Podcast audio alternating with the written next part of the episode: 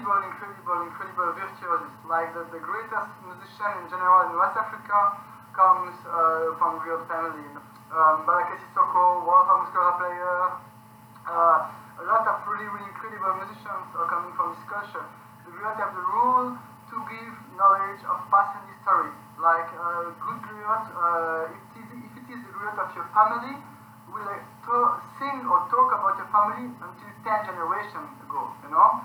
I don't know my family even for 3 generations, you know what I'm saying? And I think most of you guys don't know either, you know? And the work of the griot is to give all this knowledge, all this past and history, you know?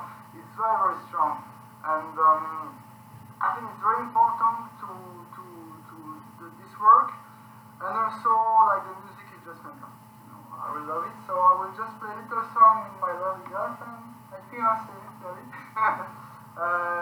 beginner, but she's very talented, so we're gonna try to do something together now. This is called Kaira. It's like a very classical song that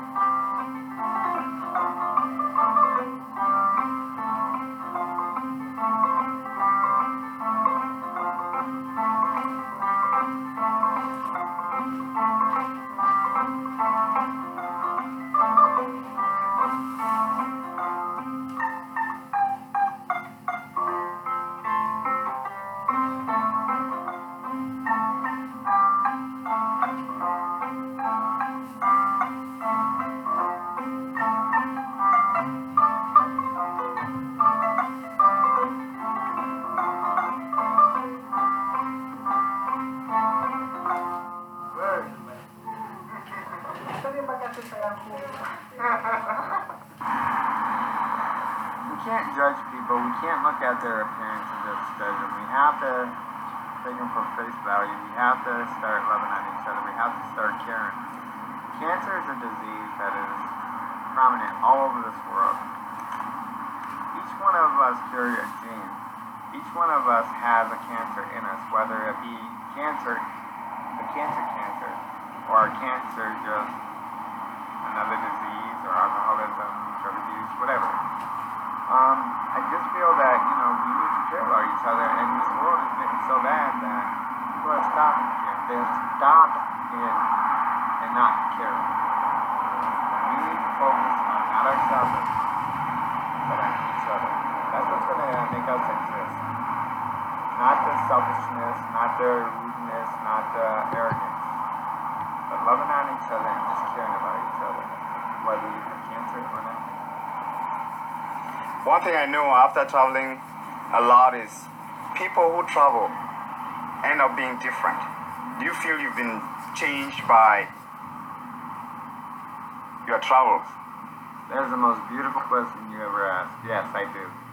Because I was a man who didn't like people, and I had to work. I had to deal with people all the time, going from home to home, business to business, bringing flyers and cards, just trying to get a bid.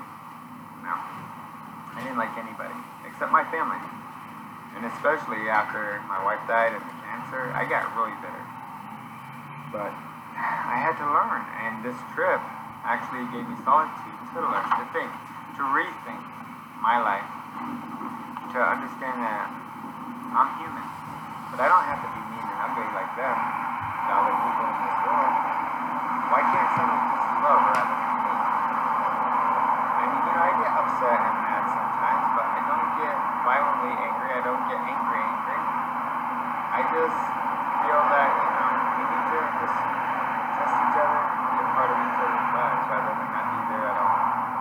How long is that? And another thing that bothers me on this trip, which is, I think, the most important, is I see homeless people all over the place. I don't want to make a big issue out of this, but I see homeless people all over.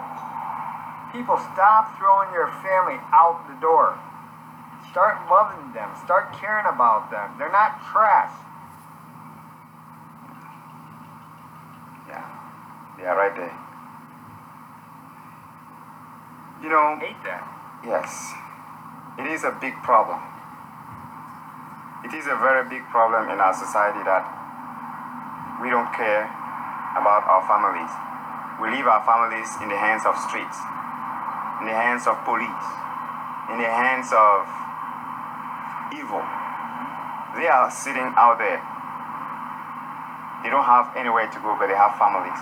I believe all these people sitting out there, they do have families. Oh, yeah. And their families think they are useless because they don't have material resources. They forget that these people have souls. Oh, yes.